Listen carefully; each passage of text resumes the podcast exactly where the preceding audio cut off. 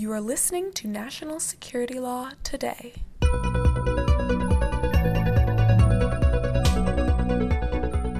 Welcome to National Security Law Today, the podcast of the Standing Committee on Law and National Security. I'm Elisa, and we're here today because we like to bring you news that has to do with current events in national security, national security law, and our purpose is to give you not just knowledge, but context.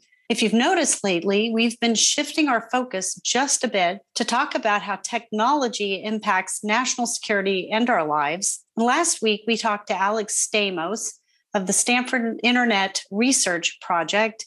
He's also formerly of Facebook. It was a perfect conversation to have right before we get to a conversation with Alex Joel. And that's because today we're going to talk about a little understood area of national security law that is privacy. So the reason Alex is the right person to talk to is that he was the Office of the Director of National Intelligence's, I'm going to get this right, Alex, Chief Civil Liberties, Privacy, and Transparency Officer. And he is now the scholar in residence conducting research, developing programming, and teaching courses focused on the intersections between law, national security, technology, and privacy. Alex, welcome. Thanks so much. It's a, it's a real pleasure to be here, and I appreciate the uh, invitation to, to be on this fantastic podcast. That is a mouthful to say the title. Uh, I've always found that amusing. Uh, I tried when I first started in the job to come up with different ways of shortening the wording. The actually, so I've been in this, I had been in this position since stand-up of the O D N I back in two thousand five. The first D N I was uh, Ambassador Negroponte, and I actually reported directly to him, and I and five D N Is in total, over fourteen years in the same job. And the job is actually in the statute, in the Intelligence Reform and Terrorism Prevention Act. We all remember I R C P A, right? And that came about after the nine eleven Commission and the nine eleven recommendations. And one of the positions that were specifically outlined in that statute was the Civil Liberties Protection Officer. So when I first started, that was my title, the Civil Liberties Protection Officer. But it involved more than civil liberties, it involved privacy. And then later, after, particularly after the Snowden disclosures, we also had transparency. So we came up with this new name for the office. It was actually uh, Director Clapper's suggestion that we put transparency into the name of the office itself. So we came up with the Office of Civil Liberties, Privacy, and Transparency. It just takes a while to say and a while to get used to. For fourteen years. That's a long time. And you did it well. And you received tremendous compliments from everybody that worked with you, uh, for sure, including on your civility, which apparently is very refined if you managed to work for five D N Is, right? I think civility, yes, I, I and that's actually something I'm very proud of, that you can you can do this job without being too obnoxious. In this day and age, goodness, that's a plus. All right, let's talk about what's happening globally. First of all, to the concept of privacy and how big techs, maybe big tech and leaks are partially to blame here, if they are. What do you think? So I think a lot is happening with privacy these days, and it and it you can break it down into different areas. Obviously, we've had an explosion of technology companies and their ability to transform how we communicate, how we work, how we live our lives. But we've had that for a while, and it's been growing. What I think has changed is our awareness of the impact that those technology companies have on our privacy and our personal information. And there, I do think leaks had something to do with it in its own way. So as you know, the Snowden leaks came in twenty thirteen. I'm sure the listeners of your podcast are very aware of the timing uh, in the summer of twenty thirteen when those leaks happened. Just as a side note, I have to say, since I've been teaching national security law as well as privacy and technology law at the law school the last couple of years after I retired from O D N I, my more recent students have trouble even knowing who Snowden was. For a while, I just felt like everybody lived and breathed the disclosures and the impact that had, of course, on us in the national security community. But as it turns out, we have students now who think of the Snowden disclosures as history, and we have to teach it as history, even though it may still be a vivid memories, memory in our lives.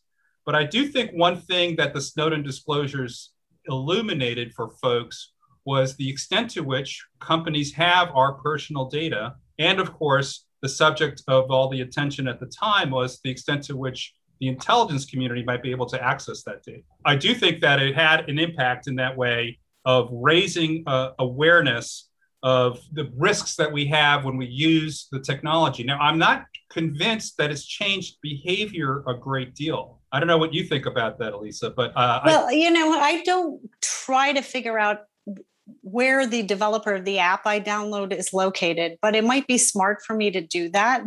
Um, but I do, yeah, I I do think people are more sensitive to that. And I think part of it has to do with the fact that I think phones in general are easier to use and privacy settings are easier to sort of jigger. I think if you play with stuff, I think you become aware that everything is drawing, for example, your location. And I, th- I think there's, you know, it's part of the lingua franca now. I think people basically understand that they're the product. Yes. So in fact, uh, uh, obviously some technology companies monetize your personal data very, very directly by using your data to sell access to their user base uh, in a in a very focused and targeted way to sell you products or to understand more about consumer behavior. And this is all part of the free enterprise system. And it's part of what makes this country so successful is that we have the ability for companies to innovate and to constantly develop new forms of technology. But along with that come privacy concerns, like what is being done with my data? How could it harm me? And in some ways, those privacy concerns can be very problematic if it leads to people feeling that they are being spied on when in fact they are not, but they, they have a fear of what may be done with their data. And then uh, you may have a reaction or a response in terms of uh, what the government is expected to do about it. So I do think that expectations of privacy have changed uh, over time. This is something that we're seeing globally. And there's to some degree, a very vibrant discussion going on around the world, but particularly between Europe and the United States around how do we regulate both the government and companies in terms of privacy. And it's looking, holding up different models of how you go about doing that. And then in, in, in addition, you have countries like China who are trying to establish themselves as a separate path to follow in terms of how technology could be deployed and used. So I, I think we're caught in that right now. We don't have a solution to it yet. And I can talk about that a lot more, of course, because it involves the research that I'm doing right now. Well, let's let, and to jump back to your point about sort of what we know now versus what we knew then and how Snowden's actions, we did refer to them at the time as revelations. And I think that word may have been used at the time because the average American, not a guy working at O D and I, but I think the average American really didn't understand technology. So I do think it had an educational impact, as you described. But yes, our European partners, if you want to call them that, do seem to have a very different idea of what privacy is. But I do have to ask, when you talk about European ideas of privacy versus the United States, do you really think they're different at this point? So there are scholars who will go into the history of privacy in both the United States and Europe and get into sort of a philosophical or a cultural examination of how our countries developed along different paths. Obviously, we're a much younger country. We have a particular history. We have a particular set of issues in focus. Whereas uh, in Europe, they had a very a very diverse and, and, and very different path from the one that we went through in the United States. So I think there are scholars who will definitely argue that there are cultural ingrained differences in attitudes and perspectives on privacy. But at the working level, at the level that I've been working at for the last couple decades and what I'm seeing today, I think there's a lot of convergence. I think people have very similar attitudes toward privacy, but very different regulatory responses. You know, so in the United States, we have what we call, what is often called a sectoral approach and sometimes pejoratively referred to as a patchwork of privacy laws. And it's true, when you look at our privacy landscape, setting aside the Fourth Amendment for a second, which establishes, of course, the foundation of how we regulate government access to data about which there is a reasonable expectation of privacy.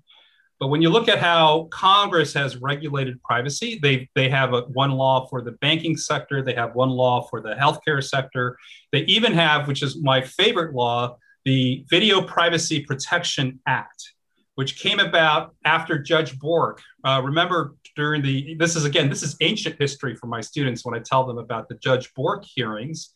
And during those hearings, at some point in that time period, a reporter went to Judge Bork's local video rental store. We used to have those, remember? So we had. No, they were Blockbuster. He went to, they went yeah, to Blockbuster, was, didn't they? This this wasn't a Blockbuster. This was the local D C. I'm blanking on the name of it, but of course it went out of business. And you used to go in there and rent physical copies of videotapes. And so this reporter went and asked the clerk for Judge Bork's video rental record, and the clerk gave him a copy of the record. For, you know, that was the store that the that, that Judge Bork went to, and then the reporter wrote a story about it. And there was nothing nefarious on there. It was just like film noir movies uh, that, he, that he liked and things like that. But the members of Congress were so outraged, you know, appropriately so, that they passed a specific statute protecting your video rental records. And so that's just an example of how Congress works. We are reactive, we focus on something, and then we regulate it. And, and it's not surprising that we then have these different laws covering different aspects of, of what we do. That law illustrates a good point, an, a second point that I like to make with my students. It protects video rental records. So you think right away, that is outdated. It's it, videotape rental records. I'm sorry, videotape rental records. So the use of the term videotape, you're like, oh, this thing is completely outdated. But they defined videotape in a technology neutral manner, basically saying it's the medium that contains and delivers the video. And now it's it's widely understood to apply to Netflix and other streaming services. So your video rental records, your Netflix records and other records are still protected by the statute because they wrote it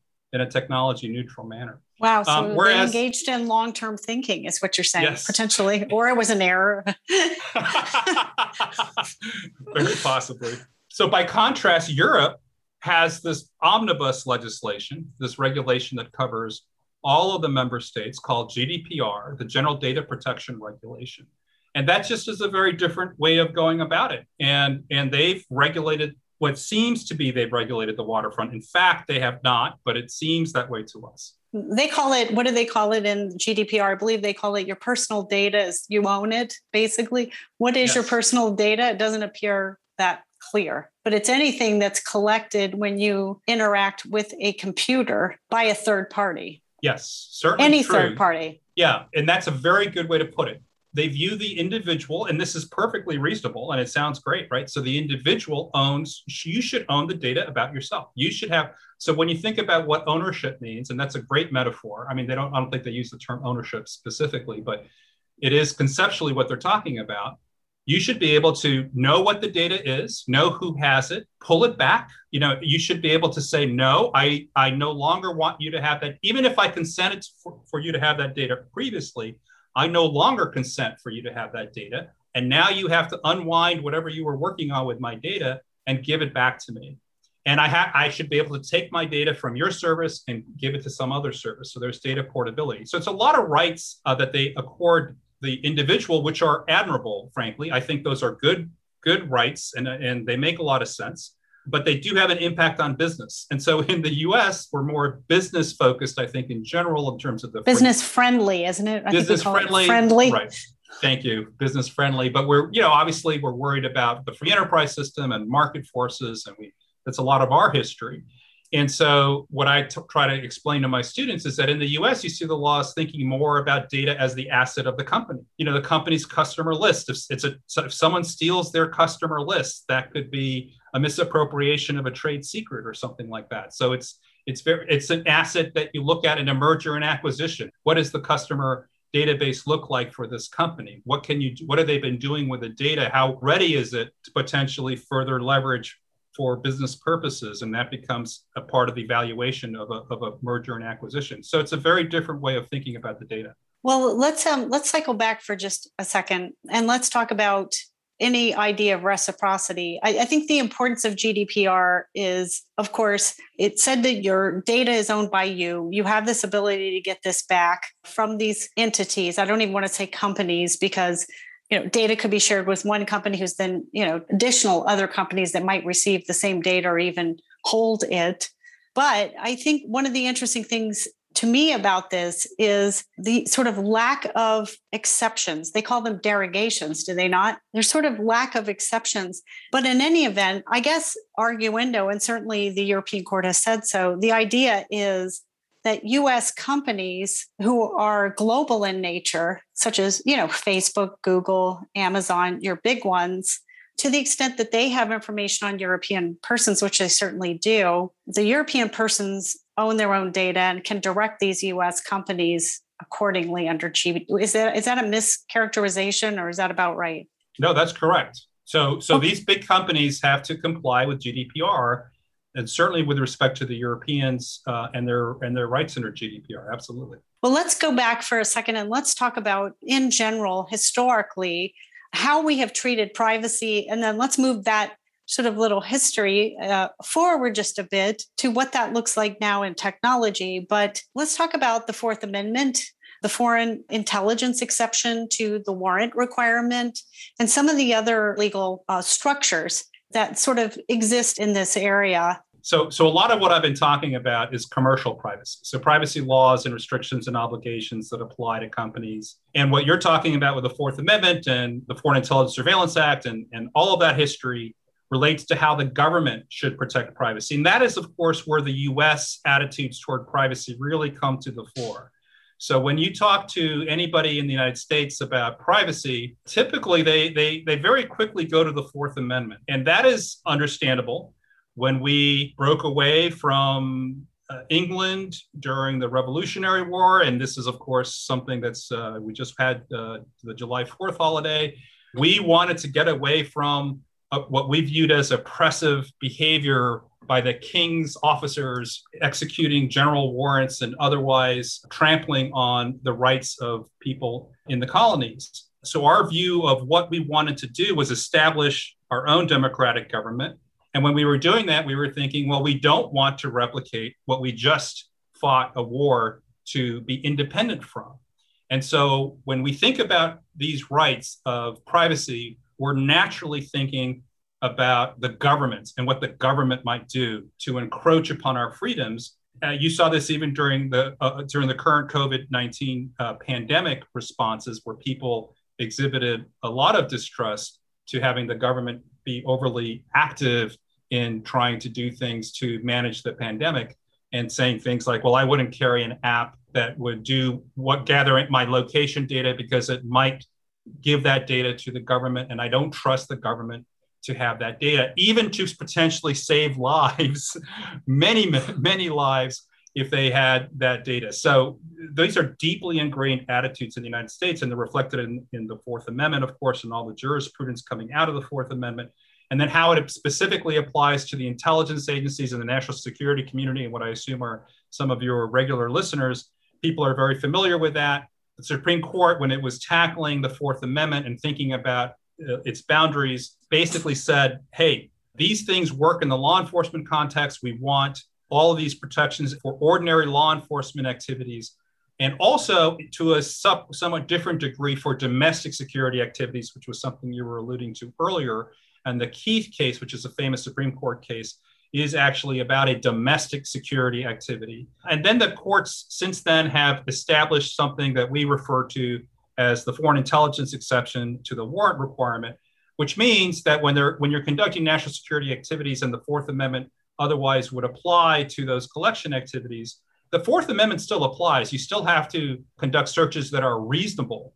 The reasonableness requirement still applies. But what doesn't necessarily apply is the requirement for a warrant, to go get a warrant before you conduct a search. And of course, Congress stepped in and filled that filled the gap that's created by that case law with the Foreign Intelligence Surveillance Act, so that now you basically have to go to the Foreign Intelligence Surveillance Court to get a court order based on probable cause in situations where the collection activity would otherwise require a warrant if conducted for under the Fourth Amendment. I'm vastly oversimplifying FISA. FISA, you could you could spend a course teaching each section of FISA. And um, so I know that some of your listeners will say, well, that's not quite technically specifically accurate, but that's an oversimplification of, of that. So we have a very elaborate framework in our national security laws, I think, that govern how the government gets access to the data. for national security purposes. And if I can just jump to Europe for a second, the Europeans have their own way of dealing with these same issues. It's just different from the U S way of doing it. And it's, it's much more diverse than I think most people realize. Part of the challenge that we've had on the U S side, we have the privacy concern that I was just talking about, and that's reflected in the Fourth Amendment and the Foreign Intelligence Surveillance Act. And then, of course, we had the Church and Pike Committee hearings in the nineteen seventies, which, which also showed a lot of concern around, quote unquote, spying on Americans. And out of that came Executive Order twelve triple three, which imposed further restrictions on how we collect information about uh, United States persons. And then we also have a whole line of cases and a whole bunch of case law and statutes relating to secrecy and executive orders. And that really becomes one of the key differentiators in terms of how we think of privacy in the national security context. It's that secrecy that becomes a huge challenge to deal with. And that's becoming an issue as well with our current discussions with the European Union. I imagine those discussions can become somewhat fraught at times. And I have observed uh, one interesting thing about G D P R, which I can share, which is they have some exceptions. They call them derogations. But I noticed one of their emergency exceptions, which I think if it were in the United States would appear to apply to like law enforcement activities or national security. And if you look carefully at what they said at the time, it applied to sharing medical data in the situation of a pandemic, which I thought was very interesting. But um, yes, talk, if you will, for just a little bit about sort of the privileges that apply here in, in when you're talking about that, because there is, I'm certain, a belief that through tools like FOIA and other things, sometimes you can just acquire some of the data that is collected by intelligence agencies using things like these tools, such as FISA and so on. Yeah, so that's been one of the challenges that we've had. And I'll get to the specific, the, the overall case that's the subject of a lot of discussion between the Europeans and the Americans over privacy and national security.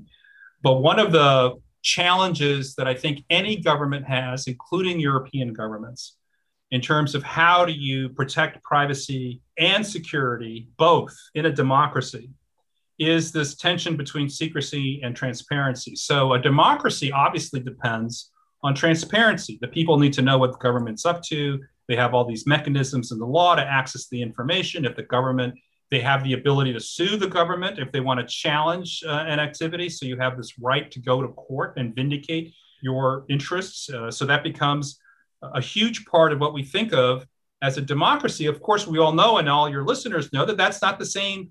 It doesn't apply the same way to national security, because we have another competing, but also very important goal for government here, which is not only to protect individual rights, but also to protect our joint, our collective security, to keep the country safe from foreign interference and from foreign threats. So that is a is a, is an essential part of what the government has to do. And so how do you deal with the fact that in a democracy, you should know what the government's doing, you should be able to challenge those actions in court, but at the same time, acknowledge that in order to be effective, intelligence services must be able to keep secrets, right? A fully transparent intelligence service is fully ineffective. So they have to be able to keep secrets, but you have these other competing rights. And so we, in the, in the United States, we've had, you know, cases, we have the state secrets privilege, which is the ability of the government to step into civil private litigation and have the case thrown out if it cannot proceed without disclosing classified information. We have a whole system for classifying information and for dealing with Freedom of Information Act requests, but there are exemptions for national security information and the like. Having said that, I think the U S certainly has learned in the last few years the importance of transparency. So we're doing a lot proactively to enhance transparency and provide more information to the public. And this is where we're having some challenges when we're having these discussions with our partners in Europe. Because in the European Union, the General Data Protection Regulation, G D P R, does not apply to the national security activities of the member states. So when the member states got together to create the European Union, they reserved from them for themselves the ability to protect their own security. They did not hand over national security to the European Union itself, to the entity of the European Union, the treaty uh, uh, entity, or the entities created by those treaties. And as a result, up until recently, at least, it's been well established that it, how a member state, how a country like Germany or France or Italy or Spain, et cetera, et cetera, how those countries' legal frameworks deal with national security while protecting privacy is not the province of G D P R. It's not the province of, of the European Union. It's not the province of the Court of Justice of the European Union. Rather, they have a different treaty that they all signed called the European Convention of Human Rights.